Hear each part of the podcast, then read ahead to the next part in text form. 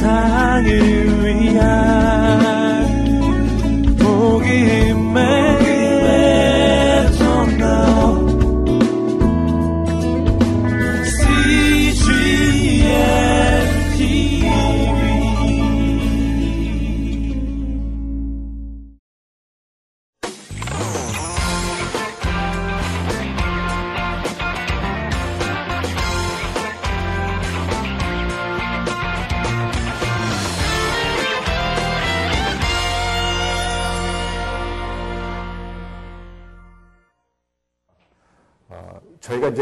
성경을 보면은 마태, 마가, 누가, 그 다음에 요한이 나오고 사도행전이 나오죠. 아, 그래서 그 순서 때문에 아, 많은 사람들은 아, 이론적으로는 알아요. 그렇지. 누가가 누가복음을 썼고 같은 저자가 사도행전을 썼다. 그런데 우리가 특히 학계에서 쉽게 간과하는 것 중에서 하나가 뭐냐면 아, 누가복음과 사도행전은 사실은 하나의 책이라는 것이죠. 하나의 내레티브라는 것입니다.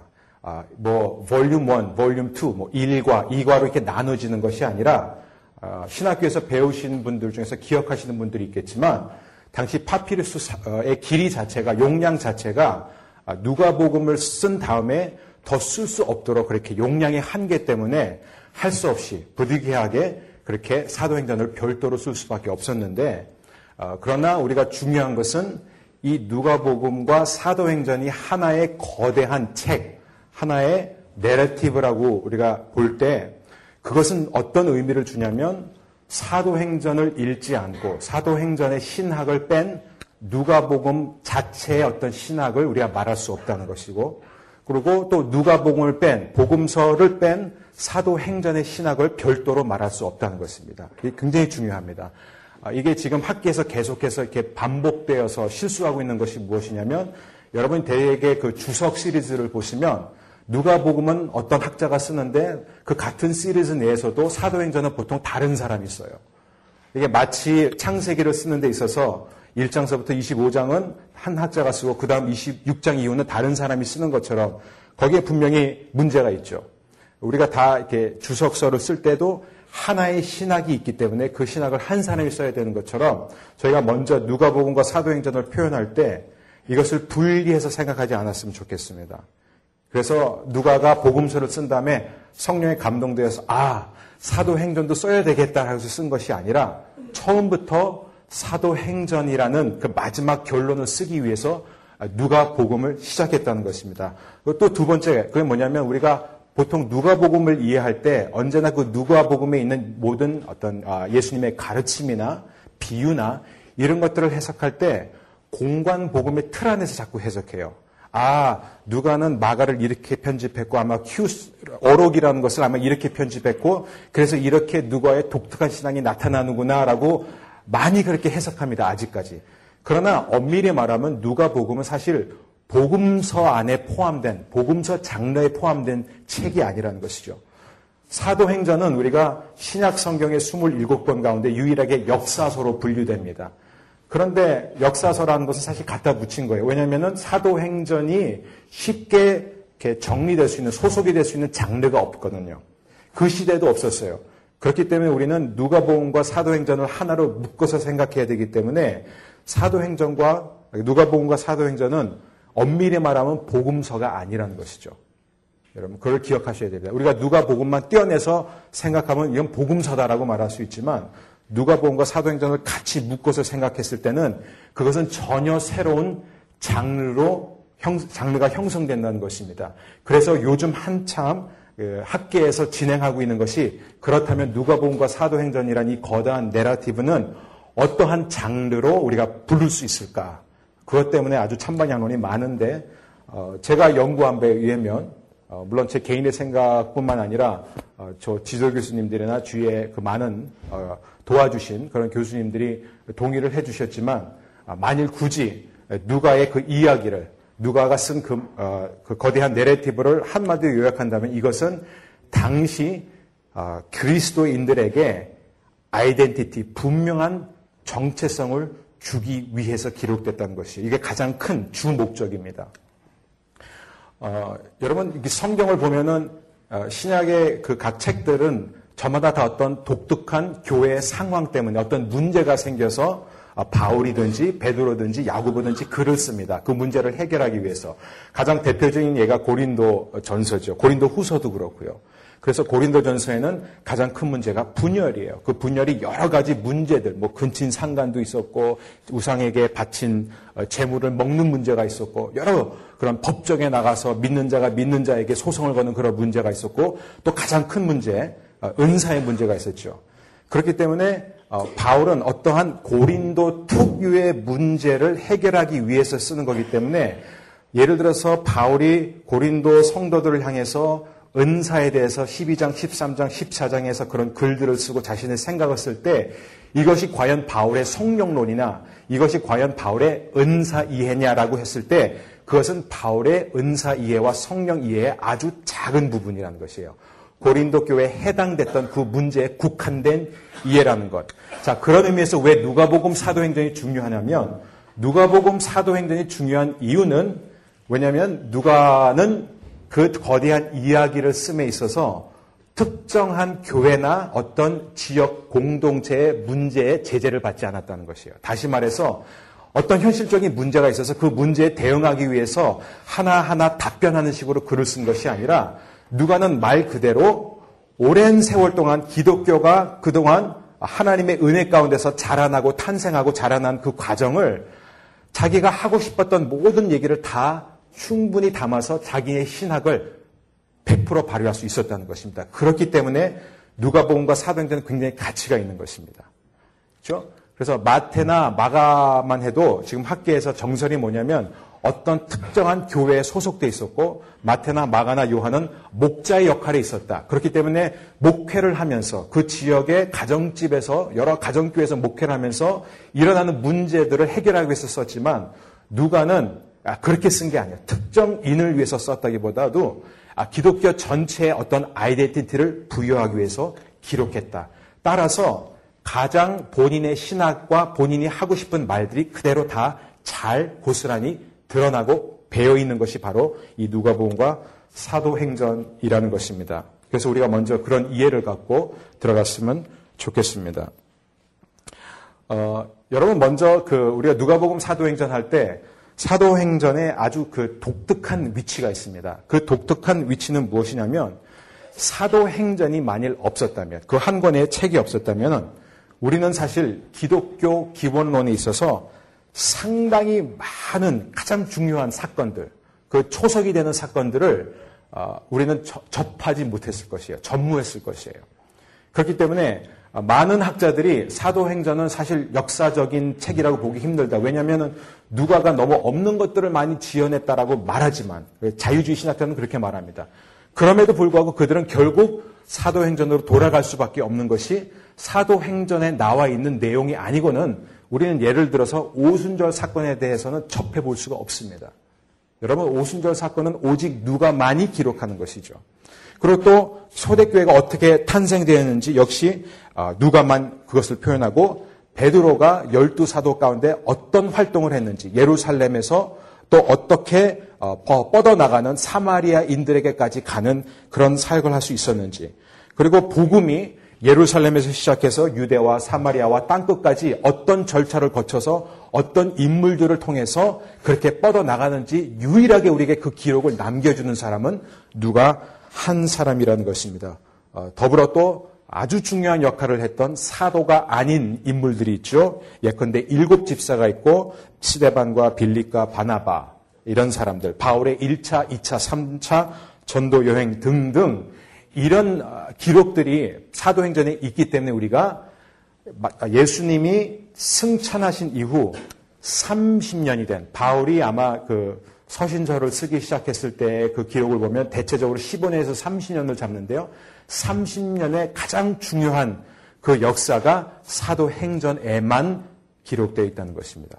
그래서 그것 없이는 아, 기독교 초대교회 역사를 어, 어, 연구하는 것 자체가 불가능하다는 것이에요. 어, 어느 정도냐면 F. 오브백이라는 학자가 누가에 대해서 뭐라고 말했냐면 제가 먼저 영어로 표현하겠습니다. Luke has made a mistake of cosmic dimensions. 뭐냐면 누가는 그야말로 우주적인 차원의 실수를 범했다 이거예요. 그가 한 실수는 용서받을 수 없는 실수란 것이에요. 왜? 왜냐하면은 누가는 이 크리스찬 캐리그마, 이 기독교 복음을 역사의 틀 안으로 끌고 들어왔다는 것이에요. 다시 말해서 신적인 것, 인간이 감히 표현할 수 없고 다룰 수 없는 그런 신적인 하나님의 일들을 누가는 감히 인간의 세속적인 역사의 틀 안으로 가져와서 그를 역사서로 엮어냈다는 것입니다. 이것이 바로 누가의 위대한 점이라는 것입니다.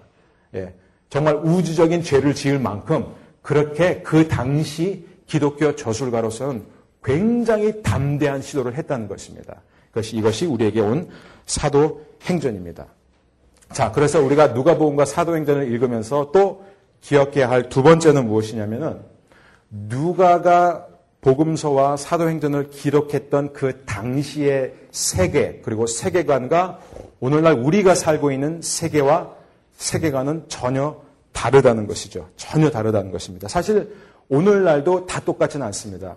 아, 제가 어렸을 때 홍콩에서 많이 오래 살았는데 그 한국에서 그렇게 기도원 열심히 다니고 정말 안수 집사님, 장로님들 그렇게 기도 열심히 하시는 분들이 홍콩에 오면 두 갈래로 나뉘어져요. 하나는 더 열심인 거예요. 정말 주일 다섯 번씩 그냥 거의 교회 출근해가지고 그냥 교회에서 사는 거예요. 오직 기도, 새벽 기도하고 철회 기도하고. 그런데 다른 부류는 어떻게 되냐면 그렇게 열심히 했던 분이 홍콩에 옴으로 인해서 1년, 2년이 지나면서 교회 자체를 출석하지 않습니다. 골프 치러 나가고 쇼핑하러 나가고 손님이 오면 손님 접대하고 그게 왜 그러냐면은 많은 목회자들과 선교사님들이 이구동성으로 하는 얘기가 뭐냐? 홍콩은 영적인 기운이 너무 탁하기 때문에 예?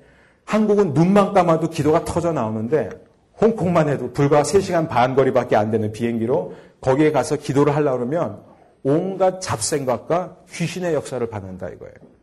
온갖 것들이 다 보인다 이거예요. 저희 그래서 이런 것들 그러니까 우리가 지금 살고 있는 이 시대도 굉장히 많이 다른데 그럼 누가가 살고 있었던 그 세계 소아시아와 그 로마 헬라 로마의 그, 그 제국의 그 시대는 그 세계관은 어땠는가? 거기는 한마디로 얘기하면은 영들로 가득 찬 세상이었다. 그것은 뭐, 뭐 서로 이렇게 인정할 필요가 없는 그것을 날마다 겪고 있었던 삶이에요. 그렇게 굉장히 중요합니다. 영어 표현을 쓰면은 spirit filled world라는 거예요.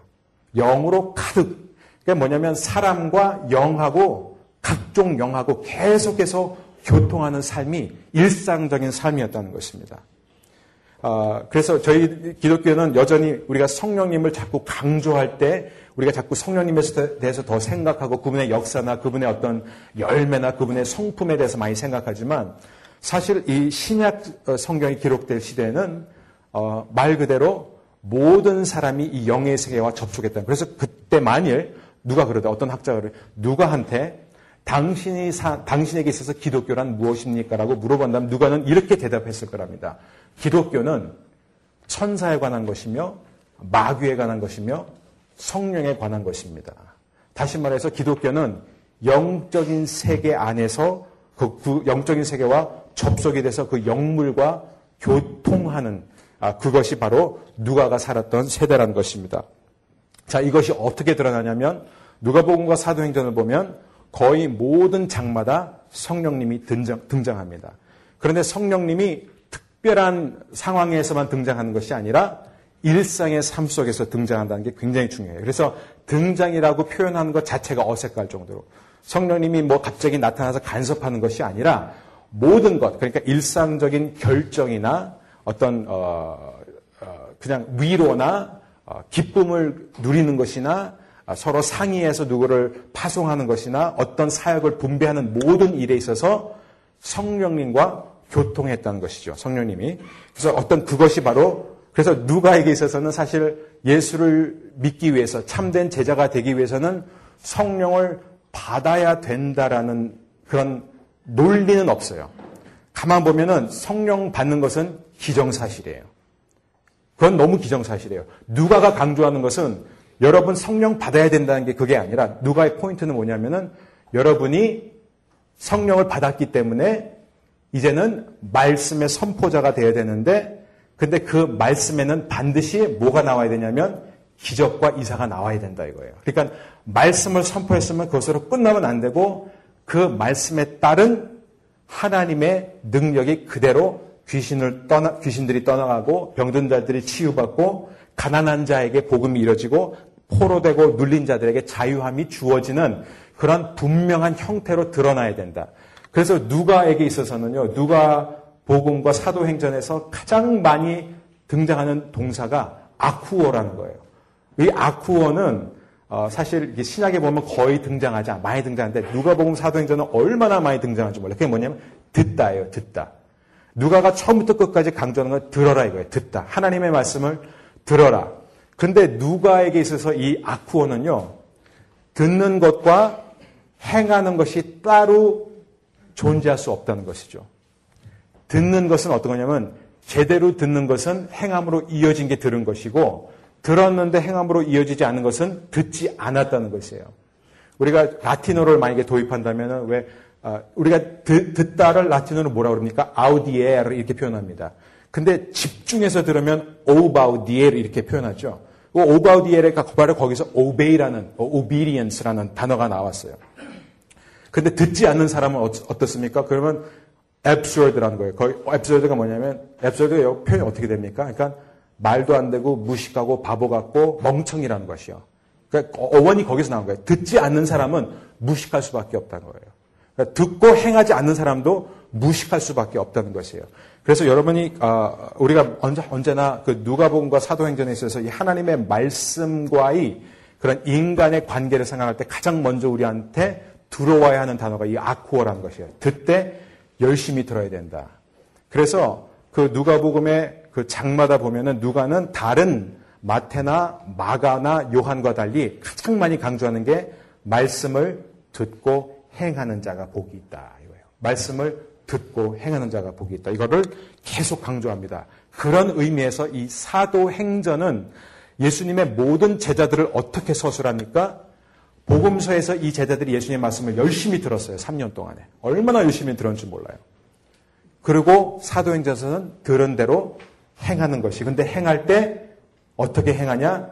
이 말씀을, 그러니까 우리는 말씀대로 행한다는 영어 표현을 좀 더 우리가 원전을 가까이 가면은 뭐라냐면 do the word라는 거예요. 그 말씀을 하라 이거예요. 그러니까 그 말씀을 한다는 게 뭐냐면 바로 기사와 이사와 표적이 나가야 된다는 것입니다. 그것 없는 말씀 선포는 선포가 아니라는 것이죠. 그것이 바로 누가의 핵심적인 신앙입니다. 어, 여러분, 저희가, 제가 이제 한 5분 정도 누가의 성령론을 간단하게 말씀드리겠습니다. 아마 지금 신약학계에서 가장 어, 사람들이 의견을, 어, 같은 의견을 좁혀지지 않는 그 분야가 무엇이냐면 성령론이에요. 성령론 중에서도 이 누가복음과 사도행전의 성령론이 가장 어, 문제를 많이 일으키고 있습니다. 그래서 어떤 사람은 말하기를 누가의 성령론에 대한 이해와 견해는 그것을 공부하는 학자들보다 더 많다 이거예요. 무슨 뜻인지 아시죠? 예. 100명이 그걸 연구하면은 100몇 가지 설이 나온다 이거예요. 그 정도로 그 누구도 어, 최소한 한 100명이 연구하면 한 20명이라도 아 이게 맞는 것 같다 하면 이게 뭔가 모아질 텐데 consensus가 전혀 그렇지 않고 있는 분야가 바로 누가의 성령론입니다. 제 논문이 그것을 그것을 돌파구를 시도한 논문입니다. 어, 누가의 성령론을 이해할 때 있어서요 어, 가장 크게 문제되는 것은 성령님은 인격이냐 아니면 force냐 이거 힘이냐 이거예요. 어떤 사람들 그래 그래 그 성령님이 인격이지 삼위일체의 한 분이신데 당연히 인격이다라고 말하지만 그것은 이제 삼위일체로는 사실 나중에 가서 이제 그래서 결국 니케아 공의회 때 이제 확정적으로 그게 또 동방교회에서 또 확정되고 또 그게 또 여러 그런 논쟁을 거쳐서 이게 이제 계속해서 어, 확산이 되면서 정리가 되지만 사실 초대교회 시대만 해도 삼위일체의 개념이 없었어요. 그렇다면은 누가는 성령님을 어떻게 설명하냐 이거예요. 여기서 우리가 가장 먼저 이해돼야 되는 것은 모든 성경이 다 그렇지만 또 마태복음서부터 요한계시록에까지 모든 신약의 책들이 다 그렇지만 그 중에서 단 한 권의 책도 정리된 책이 없다는 것이요. 여러분 오해하지 마시고 들으시길 바랍니다. 다시 말해서 그것은 어떤 정연하고 체계적인 논문식으로 기록된 책은 단 한 권도 없습니다. 그렇죠? 예를 들어서 저희가 서신서를 보면 그 서신서는 언제나 어떤 특정한 상황에서 생긴 그 문제를 해결하기 위해서 여러 가지를 쓴 거예요. 마찬가지로 아, 어떤 의미에서 더 해당되는 것은 누가복음과 사도행전 이 내러티브는 말 그대로 자 누가가 자 여러분 제가 이제 여러분에 대해서 성령님이 어떤 분이신지 한번 기록해 보겠습니다. 첫 번째, 성령님은 이런 분이다. 두 번째, 이렇게 쓰지 않았다는 것이죠. 하나의 이야기로 썼다는 것이죠. 이게 굉장히 중요합니다. 자, 제가 더 나가기 전에 제가 이제 누가복음과 사도행전을 내라티브라는 표현을 쓸 때 여러분들 중에서 아, 저 양반 지금 감히 하나님의 말씀을 내라티브라니 뭐 예? 이게 무슨 이야기인가? 이게 설한가? 이렇게 표현하지만 여러분 한 가지는 분명한 것. 제가 왜 내라티브라는 표현을 쓰냐면 이 내라티브가 그 헬라어로는 diagesis라는 표현이에요. 이게 이야기라는 거예요. diages, 스토리인데 누가 자신이 누가복음의 서론, 누가복음 1장 1절에서 4절을 보면 자기가 지금 diagesis를 쓰겠다고 말합니다. 나는 지금 이야기를 여러분한테 씁니다. 그렇기 때문에 여러분이 그걸 분명히 이해하고 들어오셔야 돼요. 그래서 누가복음과 사도행전은 서신서도 아니고 복음서도 아니고 이야기라는 겁니다. 내라티브라는 거예요. 그래서 그, 여기서 이제 먼저 제가 성령론으로 돌아간다면 그래서 그 어, 누가는 성령님에 대해서 여러분이 가만히 읽어보시면 성령님은 이런 분입니다라는 표현이 단 한 번도 나오지 않습니다. 단 한 번도. 그리고 단 한 번도 확언하지도 않고 단언하지도 않아요. 왜? 누가 자신이 성령님의 역사 한복판에 있으면서 그분을 이해하는 과정에 있었다는 것이 이게 굉장히 중요해요. 성령님을 터득했다는 게 아니에요. 성령님은 지금 그래서 어, 누가의 표현을 정확히 보면 어떤 학자, 누가의 성령론을 평생 연구한 학자 이렇게 말합니다. Luke never explains, but shows. 이게 굉장히 설명한 적이 없고 보여준다 이거예요. Luke never describes. 기술하지 않고, but tells. 말한다 이거예요. 말한다. 이게 굉장히 미묘한 차이인 것 같지만 누가 보면 지금 성령님이 어떤 분인가 파악을 해서 정리해서 쓰는 게 아니라 성령님이 어떤 일을 일으키고 확 떠나가 보시면 성령님이 행하신 그 일들 그리고 그 뭐랄까 그 효과를 누가는 지금 그거를 기록하는 것이에요. 그러니까 성령님이 삶 가운데서 어떤 일을 행하는지 그렇기 때문에 성령님은 우리가 물론 신앙을 위해서 정리할 필요가 있지만 우리가 사실 성령론이라고 부르는 것은 어폐가 있는 것입니다. 성령을 이해할 수가 예를 들어서 성령님을 보면은 성령님의 또 여러 가지 문제 중에서 성령님은 성령 세례는 무엇이고 성령 충만은 무엇인가? 성령 세례는 언제 받는 것인가? 구원과 성령은 어떤 상관이 있는가? 성령은 믿음을 일으키는 분인가 아니면 믿음을 가져야 성령 세례를 받는 것인가? 등등 여러 가지. 그럼 성령은 안수를 통해서 임하는가? 학자들이 다 이런 데서 서로 다 의견이 상충되는 것이에요. 그런데 사도행전을 보면은 이게 다 믹스돼 있다는 거예요. 어떤 때는 성령님이 먼저 임한 다음에 회개가 임하고 어떤 때는 회개가 이루어진 다음에 성령이 임하고 어떤 사람들은 말씀을 듣고 있는데 성령이 임했고 그러니까 어떤 사람은 그쵸 어떤 사람은 안수를 받을 때 성령이 임했고 이게 그 모든 케이스마다 독특하다는 것은 뭐냐면은 성령님은 어떠한 공식도 없다는 것이에요. 이게 굉장히 중요합니다. 누가는 그걸 언급하고 싶은 거예요. 강조 성령님은 공식이 없다는 것이에요. 어, 그렇다면은 사람들이 어, 또한 가지 그 특히 누가의 성령론을 공부하는 사람들의 대부분이 어느 정도 동의하는 것은 뭐냐면 누가는 일종의 광신자다 이거예요. 왜냐하면 누가만큼 성령을 강조하는 사람이 없다 이거예요. 누가만큼. 그래서 누가복음 특히 사도행전 1장에서 12장을 보면은 신약 성경 전체에서 성령님이 가장 많이 집중적으로 언급된 그 부분이에요. 사도행전 1장부터 12장. 성령님이 그냥 뭐 계속 등장하는 거예요. 그래서 누가는 어, 영어로 표현하자면 spiritual enthusiast, 광신자다 이거예요. 정말 성령파 사람이었다 이거예요. 성령님을 굉장히 사모했다 이겁니다. 그런데 예를 들어서 여러분 그 누가복음을 아, 누가복음의 신학을 만약에 하나로 한 구절로 요약한다면 그것은 누가복음 4장 18절 19절입니다. 이것은 학자들이 거의 다 동의해요. 이구동성으로. 누가의 그 기초한 아, 누가복음서의 전체의 그 신학을 요약해 주는 것이 바로 누가복음 4장 18절 19절이다. 그리고 만일 사도행전의 전체 신학을 요약해 주는 것이 있다면 그것은 무엇인가? 물론 많은 학자들이 사도행전 1장 8절을 8절이라고 하지만 사도행전 자체는 뭐냐면 오순절 사건이죠. 사도행전 안에서 오순절 사건.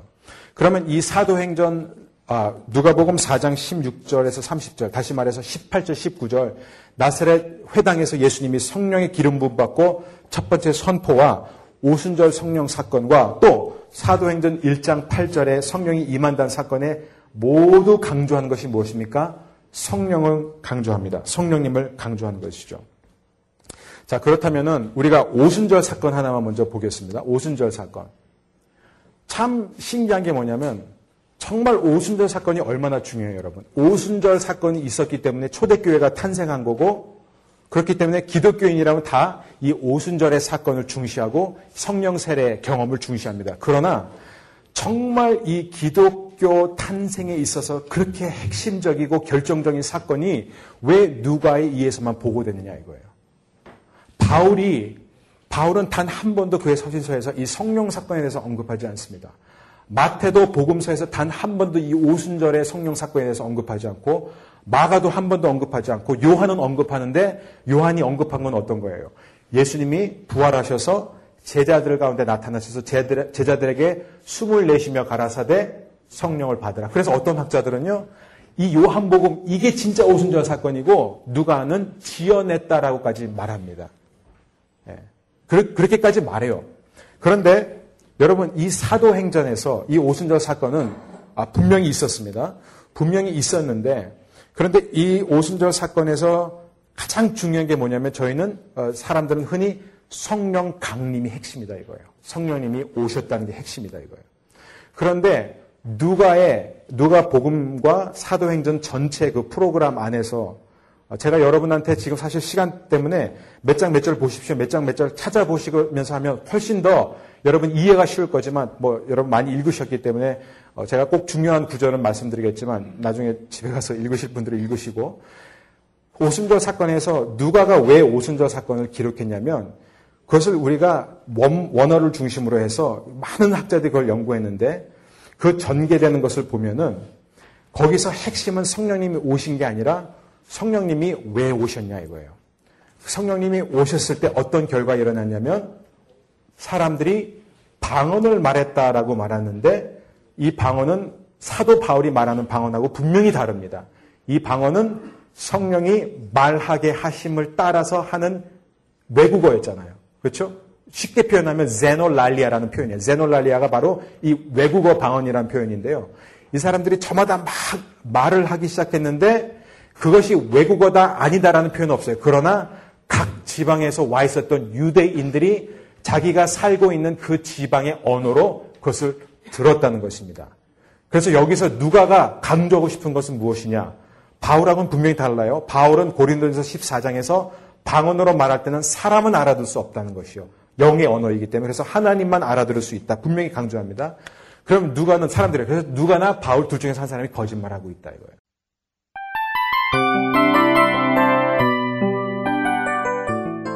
이 프로그램은 청취자 여러분의 소중한 후원으로 제작됩니다.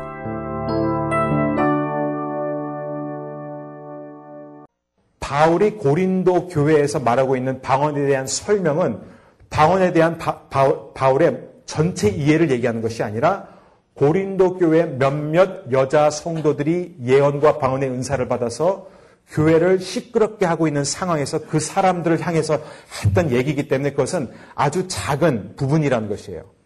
자, 우리가 다시 누가로 돌아간다면 누가가 여기서 강조하고 싶은 것은 성령님이 우리로 하여금 하게 하는 것이 뭐냐면 언어의 은사라는 것입니다. 이게 굉장히 중요합니다. 언어의 은사.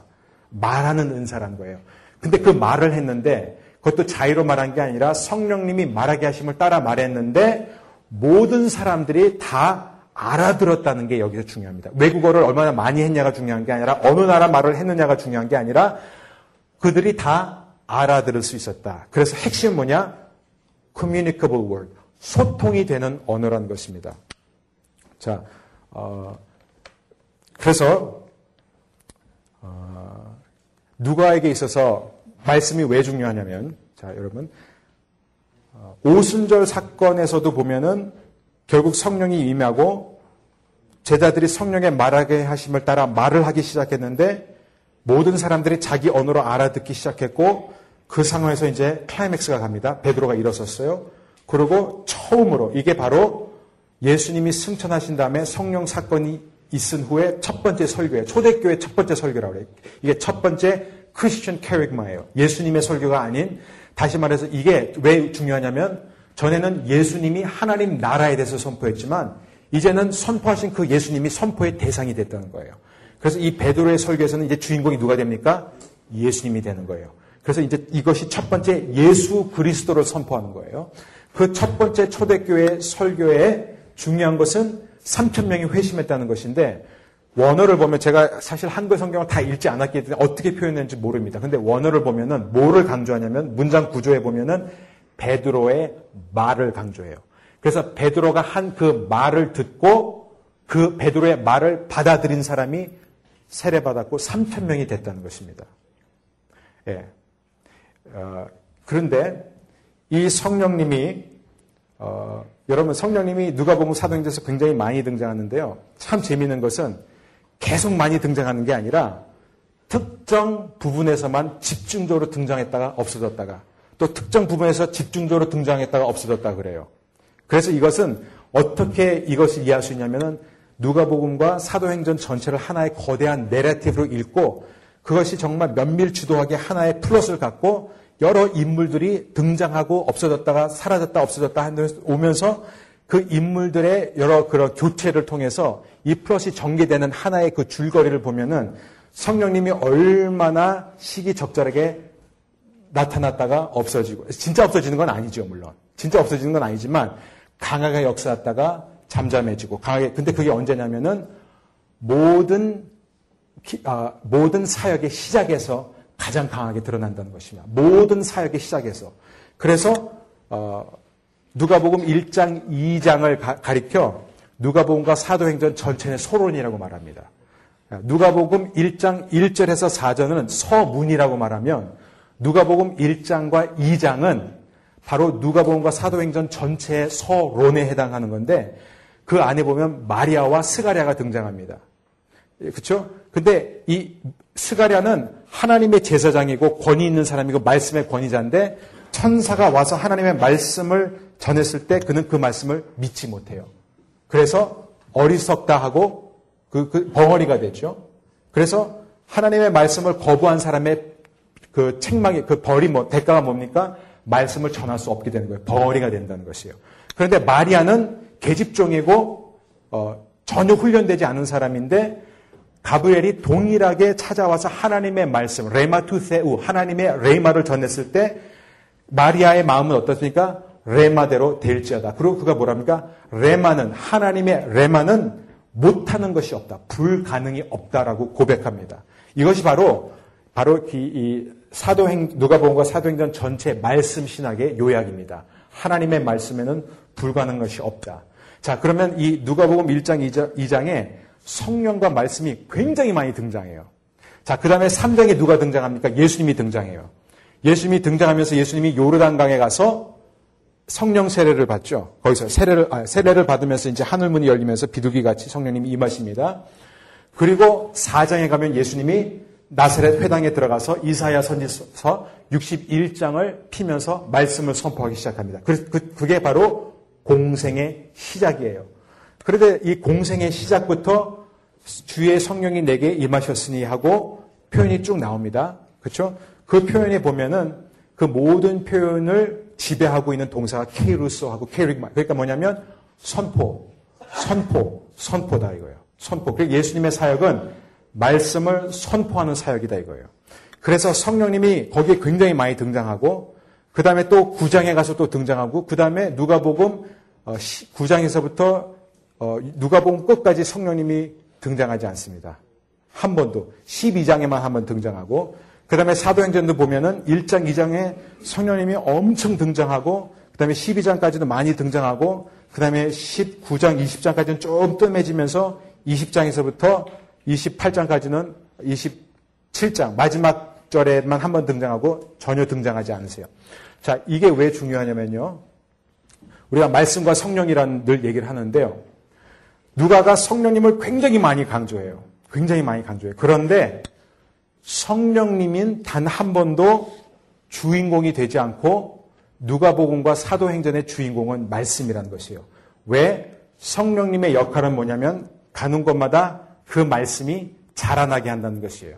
여러분 이 말씀이요 어감이 조금 우리한테 그런데 이 어떻게 표현되면 로고스라는 표현을 씁니다. λόγος τοῦ θεοῦ 하나님의 말씀, λόγος τοῦ κυρίου the word of the Lord. 뭐 그다음에 the word of grace, the word of salvation. 그래서 이 로고스가 각종 형용사를 수식어를 갖고 여러 번 등장해요. 누가복음 사도행전만큼 로고스와 레이마가 많이 등장한 책이 없습니다. 또 한 가지 우리가 잘못 이해하는 게 있어요. 아, 로고스는 하나님의 기록된 말씀이고 레마는 체험된 말씀이다. 깨달아진 말씀이다. 라고 자꾸 우린 구분해요. 그런데 그거는 성경에 존재하지 않는 구분이에요. 레마는 체험된 말씀이 레마가 아니라 로고스도 체험된 말씀이에요. 중요한 것은 뭐냐면 로고스와 레마가 둘 다 하나님의 말씀이고 로고스와 레마 사이에는 구분이 없다는 것이에요. 누가도 역시 두 개를 번갈아 하면서 씁니다. 자, 그런데 이 로고스와 레마 이것이 이제 임하는데요. 여기서 어, 이 성령님이 가는 곳마다 어, 어떤 일이 일어나냐면은 말씀이 여러분 흥왕한다라는 표현이 나옵니다. 어, 정말 이 누가복음서부터 사도행전을 보면은 이 로고스가 자라난다는 표현이 굉장히 많이 나오지만 제가 대표적인 구절 세 개만 말씀드리겠습니다. 사도행전 6장 7절, 그 다음에 사 도행전 12장 24절, 그리고 사도행전 19장 20절입니다. 아, 제가 그것만 여러분한테 읽어드리겠습니다. 사도행전 6장 7절. 자, 이게 왜 중요하냐면 사도행전 6장, 6장 7절은 사도행전 6장 6절까지의 모든 사건을 요약해 주고 있고 사도행전 12장 24절은 예루살렘이 이미 말씀이 어, 전도가 끝났고 예루살렘 이제 벗어나서 유대와 사마리아에까지의 그 복음 전도가 바로 12장 24절에서 요약되고 거기를 벗어나서 이방 땅으로 들어가는 것에 대한 요약이 바로 사도행전 19장 20절입니다. 그럼 6장 7절을 보면 이게 우리말 성경이기 때문에 사실 이게 충분히 살아나진 않지만 사도행전 6장 7절 이렇게 해서 하나님의 말씀은 계속 널리 퍼져 나갔으며 이로써 예루살렘에 있는 제자들의 수도 많이 늘었고 더욱이 수많은 제사장들도 이 믿음에 순종하게 됐습니다. 여러분 여기서 얘기하는 것은 하나님의 말씀은 계속 널리 퍼져 나갔다라고 표현하지만 어, 제가 오늘만큼은 제가 좀 원어를 많이 쓰겠습니다. 원어를 보면요 아주 독특한 이해할 수 없는 그래서 학자들이 이것은 잘못 기록된 것이다 라고 표현할 정도로 어떤 표현하면 하나님의 λόγος τοῦ θεοῦ가 이게 자라나기 시작, 성장하기 시작했다는데 이 αὐξάνω라는 단어가 어디에만 쓰이냐면은 예수님이 키가 자랐다. 세례 요한이 성장했다.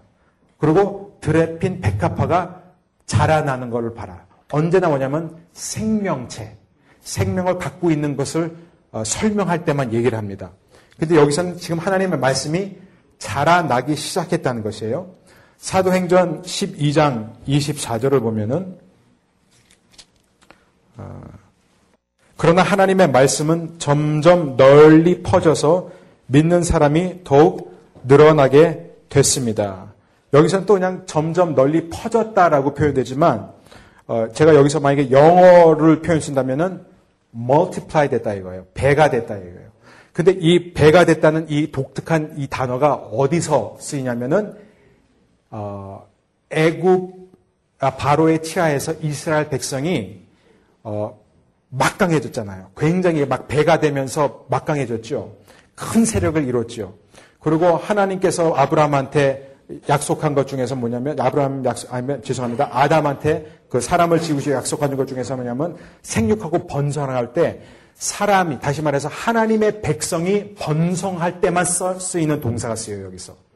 그래서 지금 이 말씀이 배가 되면서 번성하고 자라났다는 것입니다. 이게 되게 중요합니다. 그 다음에 19장 20절을 보면 또 하나의 새로운 단어가 등장합니다. 사도행전 19장 20절을 보면은 이렇게 해서 주의 말씀은 점점 힘있게 퍼져나갔습니다. 여기서 좀 더그 어, 이스큐오라는 표현인데요. 헬라어. 이게 뭐냐면 힘이 세지다 이거예요. 근육이 생기다 이거예요. 그래서 이게 주로 성경에서 어떻게 쓰냐면 전쟁의 컨텍스트에서 쓰입니다. 그래가지고 그, 영어로 표현하면 prevail over. 그러니까 승리할 수 있었다. 압도할 수 있었다. 이길 수, 있, 수 있었다라는 표현이 계속 쓰입니다. 그래서 여기서 이제 누가가 얘기하고 싶은 건 뭐냐면 하나님의 말씀이라는 것은 아, 분명한 그러니까 하나님이 우리 가운데 함께 거하시는데 그 하나님은 말씀으로 거하신다는 것이에요. 그래서 우리 가운데 하나님의 나라가 자라나고 확장되는 것은 다른 것이 아니라 말씀이 자라나고 확장돼야 된다는 것입니다. 근데 그 말씀이 그냥 멀리 멀리 퍼지는 것이 아니라 이 말씀이 실제로 성장하고 예수님처럼 키가 커가면서 그리고 힘이 생기고 나중에는 전쟁에서 이길 수 있다라는 표현이 있습니다. 그래서 더 재미있는 표현이 있어요. 누가가 로고스와 레마를 번갈아가면서 쓰면서 새로운 지역, 예루살렘에서 시작해서 유대와 사마리아와 여러 소아시아의 도시들을 거쳐서 이제 땅끝까지 가는 그 과정에서요. 새로운 지역에서 복음이 선포될 때마다 로고스가 거기에서 뻗어나갔다, 점령했다라는 표현을 쓰는데 근데 한 번 복음이 선포된 것은요. 다시 로고스와 레마가 등장하지 않는다는 것이에요. 이건 굉장히 의도적인 것이에요. 다시 말해서 무엇을 가르치냐면 하나님의 말씀은 땅을 지배한다는 것이에요. 점령한다는 것입니다. 어, 누가에게 있어서 가장 두드러진 신앙이 뭔지 아세요? 그게 뭐냐면 누가는요 신학의 어떠한 저자들보다도 더 이 지리학적인 것에 굉장히 관심이 많아요. 그래서 누가복음을 사람들이 볼 때, 에이 누가복음은 별로 읽을 게 없다. 왜? 왜냐하면 마태복음이나 마가복음은 계속해서 예수님의 기적과 예수님의 비유와 천국 가르침이 이렇게 깔려 있는데 누가복음은 갑자기 누가복음 9장 51절에서 예수님이 예루살렘으로 가기로 했다 하면서 갑자기 예루, 예, 예수님의 예루살렘 이동이 계속 나와요. 그게 언제 끝나냐면 19장 21, 27절에 끝나요. 그래서 아니 가장 중요한 이 버디가 되는 이 본론 부분에서 왜 굳이 예수님이 예루살렘으로 가는 그 여행을 다루냐 이거예요. 그래서 많은 학자들이 이 중간 부분을 갖고 역시 많은 글을 씁니다. 여기에도 전혀 지금 좁혀지지 않고 있어요. 그런데 참 재밌는 것은 사도행전을 보면은 사도행전을 보면 1장 8절에 역시 지리적인 관심이 처음부터 나오는 거예요. 너희가 성령을 받고 권능을 받으면 어떻게 됩니까? 지리적으로 나간다 이거예요. 아주 정확하게 나가요. 예루살렘에서 시작해서 유대와 사마리아와 땅끝까지. 그래서 바울의 1차, 2차, 3차 전도여행의 모든 지역을 보면은 이게 순차적으로 멋지게 뻗어나가 아주 아주 주도 면밀하게. 근데 이게 왜 누가가 이렇게 지리학적인 것에 이렇게 관심이 있느냐? 이제 제가 이제 정리를 해야 될 것 같습니다. 그 정리에 관심이 있는 이유가 바로 여기 있습니다. 과거에요, 사람들이 누가복음과 사도행전을 읽을 때 저마다 다, 아, 누가만큼은 신학이 굉장히 뭐라 그럴까, 오, 아, 약간 그, 정확한 표현, 제가 이제, 어, 굉장히 이렇게 우유부단한 신학이다 이거예요. 굉장히 이렇게 부드러운 신학이다 이거예요. 왜냐면, 하 어, 누가는 그래서 어느 정도냐? 그래서 많은 학자들은 누가를 누가 복음서나 사도행전을 읽으면서 아 이 누가복음 사도행전 이거 약간 친 로마를 생각해 로마 정권과 가까워지게 해서 그래서 유대인들과 이런 그런 어, 유대인들과 이스라엘 백성은 계속해서 예수님을 적대한 사람으로 이렇게 묘사하고 이 로마의 황제나 이 로마의 총독들은 뭔가 이렇게 중립적인 위치에서 객관적인 그런 어, 결정을 내리는 그래서 바울도 자꾸 로마의 시민권이라는 거 자기가 로마의 시민권자라는 거 호소하고 로마의 그런 백부장과 천부장의 보호를 받고 이거 강조하잖아요. 그래서 굉장히 이 누가복음서는 굉장히 이게 아주 그 소프트한 메시지를 갖고 있다 이렇게 표현합니다. 그래서 변증서다 일종의 이렇게 말합니다. 제 논문의 핵심은 뭐냐면 이 논, 누가복음과 사도행전이라는 이 거대한 하나의 내러티브 속에서 주인공이 누구냐면 어, 여러분 오해하지 마시길 바랍니다. 물론 예수님이 저희, 저의 주님이세요. 예, 예 수님이 저의 주님이시고 예수님이 만왕의 왕이십니다. 그건 분명하고 그러나 누가가 여기서 강조한 것은 어떤 의미에서 예수님이 아니라 왜? 예수님은 복음서에 등장하지만 사도행전은 한 번밖에 등장 안 하세요. 예수님은 계시지 않아요.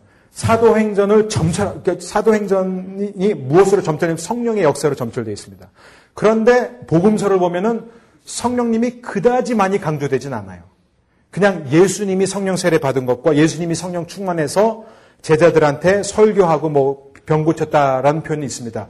그러나 제자들이 성령 충만하다, 성령 세례 받았다는 표현은 단 한 번도 나오지 않습니다. 복음서에서는. 자, 그렇다면은 이 거대한 내레티브에서 가장 일관되게, 가장 정확하게 하나 1.1획도 틀림없이 어긋난 없이 계속 해서 정점을 향해 가고 있는 하나의 캐릭터가 있다예요. 그 캐릭터가 누구냐면 바로 하나님의 말씀이라는 것입니다. 제가 정말 이 부분을 놓고 최소한 한 시간 동안 여러분한테 강의할 수 있는 시간을 주시면 제가 좀 확실하게 할 수 있을 것 같은데 지금 시간이 없어서 여러분 이게 굉장히 중요했습니다. 굉장히 중요해요. 그래서 누가본가 사도행전에 여러 비유가 굉장히 예화가 많고 비유가 많고 사도행전에 보면 갑자기 베드로가 열두 제자가 성령 세례 받고 베드로가 설교했다가 그다음에 베드로와 요한이 나왔다가 또 성전 민뭉에서 안진병이 고치는 사건이 있다가 사정에서는 감옥에 들어갔다가 또 이제 로마의 그런 정권 그 지도자들 앞에서 이제 끌려가 사내들인 공예 어, 그 지도자들 앞에서 또 변명하고 풀려나고 그다음에 5장에서 아나니와 삽비라 사건이 또 나왔다가 갑자기 6장에서 헬라파와 히브리파 과부들이 또 등장해가지고 그들의 그런 식사 배분 문제가 생기면서 또 일곱 지사로 선출한 이 모든 것들 그다음에 갑자기 또 어, 어, 스테반이 나오고 스테반이 또 죽은 다음에는 다시 또 베드로가 나왔다가 이제 또 다시 또 빌림이 나오고 이런 뒤죽박죽 이렇게 이렇게 뭔가 들어왔다 나갔다 그다음에 또 바울이 들어오고 이 모든 게 뭐냐면 이것을 다 묶어주는 게 하나라는 거예요. 왜 누가가 이런 자료들을 다 거기에서 시기적절하게 배치했느냐? 왜냐하면은 그는 하나님의 말씀이 어떻게 예루살렘에서 시작해가지고 로마의 심장부인 황제까지 이르렀는지 그거를 설명하는 거예요. 이게 굉장히 중요해요. 그러니까 누가는 처음부터 끝까지 오직 말씀 하나만 보는 거예요. 그래서 어떤 의미에서 성령님은요, 도구에 불과한 거예요. 이게 정확한 표현은 아닙니다. 진짜 성령님이 도구는 아니죠. 그런데 성령님의 그 역할, 그 기능은 뭐냐면은 보조하는 역할이라는 것이에요. 그래서 우리가 성령님을 강조하면은 무엇을 읽게 되냐면, 그 영어 표현을 쓰겨서 죄송합니다. 그러나, we could, 아니, 한국말로 번역하겠습니다. 그러니까 이제 그 성령님이 운반하는 것이 바로 그 말씀이라는 것이죠. 그렇기 때문에 우리가 성령님을 강조하면은 자동차, 그 자동차를 보지만 자동차가 모시고 있는 가장 중요한 그, 그것을 놓친다는 것입니다. 이게 굉장히 중요해요. 그래서 성령님이 가는 곳마다 어떤 일을 일으키냐면 바로 하나님의 말씀이 흥왕하게 하는 것. 이게 굉장히 중요합니다. 자라난다고 점령하고 장악한다는 것이에요. 그래서 누가 보면 사도행전을 보면은 성령님이 높임 받았다, 찬양 받았다, 성령님께 감사한다는 표현은 단 한 번 나오지 않고 성령님이 자라났다, 성장했다, 음, 이런 표현 안 나옵니다. 그러나 이 로고스 투세우와 레이마 토세우라 이, 이, 이 로고스와 레이마는요 온갖 수식어가 다 붙습니다. 그들이 하나님의 말씀을 영화롭게 했다. 그들이 말씀을 찬양했다. 여러분 이거 있을 수 없는 표현이에요. 그래서 주석가들은요, 이거를 전부 이상하게 번역해요. 가장 대표적인 예 중에서 하나가 뭐냐면 사도행전 20장 32절. 사도 바울이 유언을 남깁니다. 에베소 장로들에게 떠나면서 이제 로마로 죽으며, 죽으러 가기 위해서 유언을 남겨 막 울면서 뭐라 하냐면 내가 당신들을 하나님과 구분의 은혜로운 말씀에 의탁한다 이거예요. 그게 굉장히 중요합니다.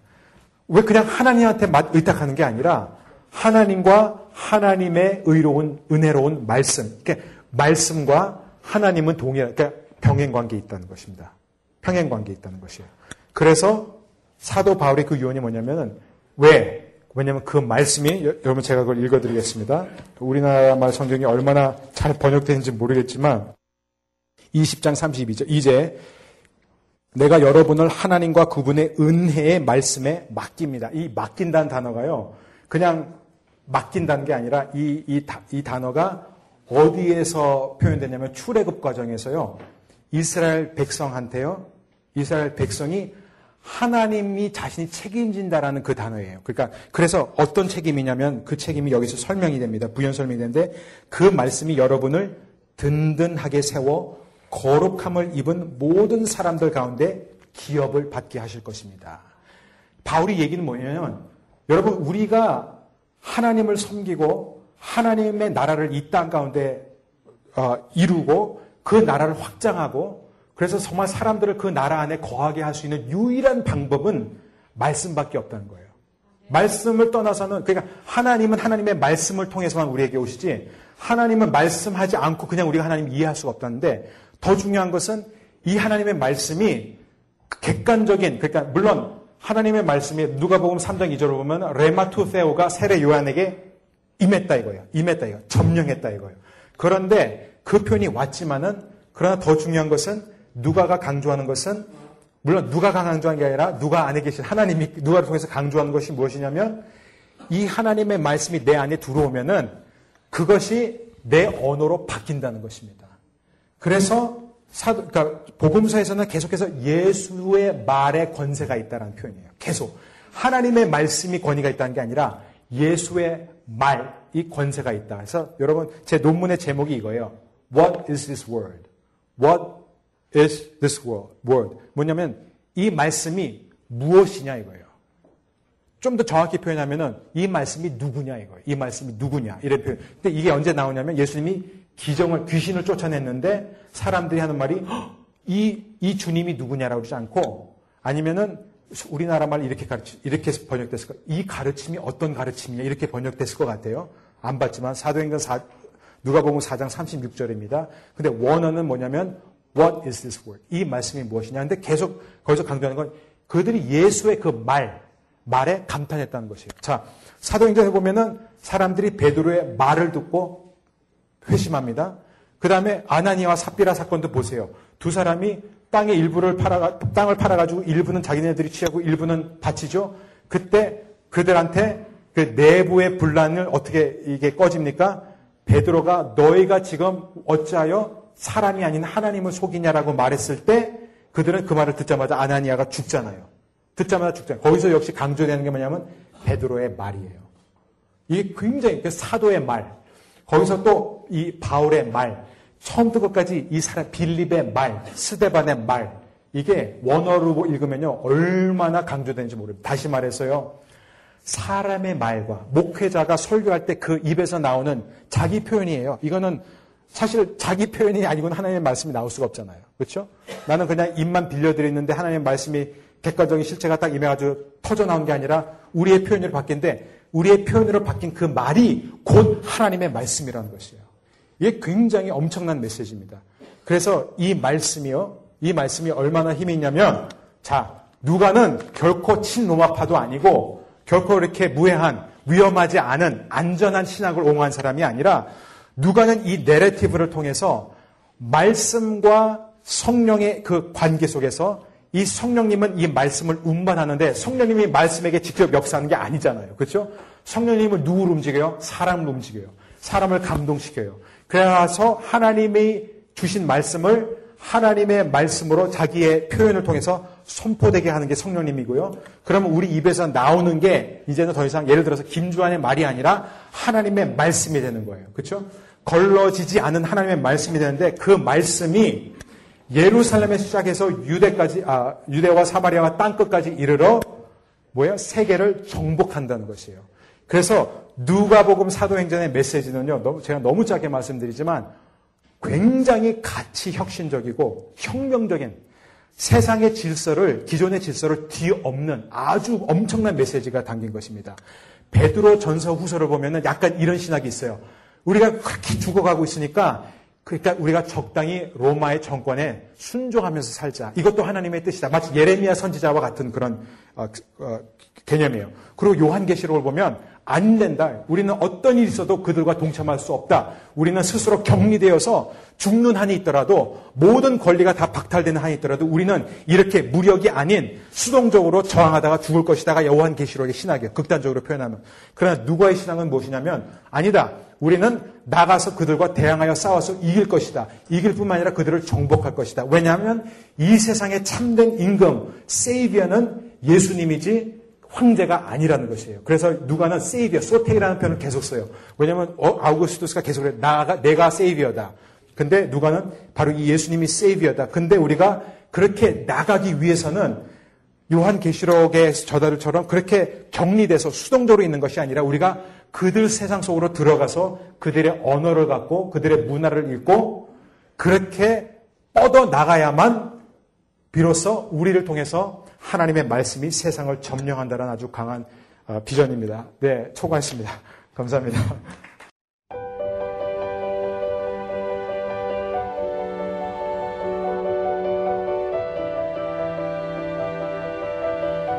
세상에는 수많은 교회들이 있지만 더 깊이 있는 말씀 강해를 찾기 위해 크기로만 교회를 선정하지 않습니다.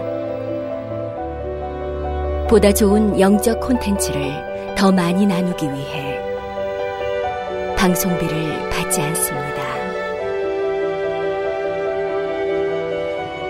1년 365일 복음만 전하고 싶어서 우리는 광고를 하지 않습니다.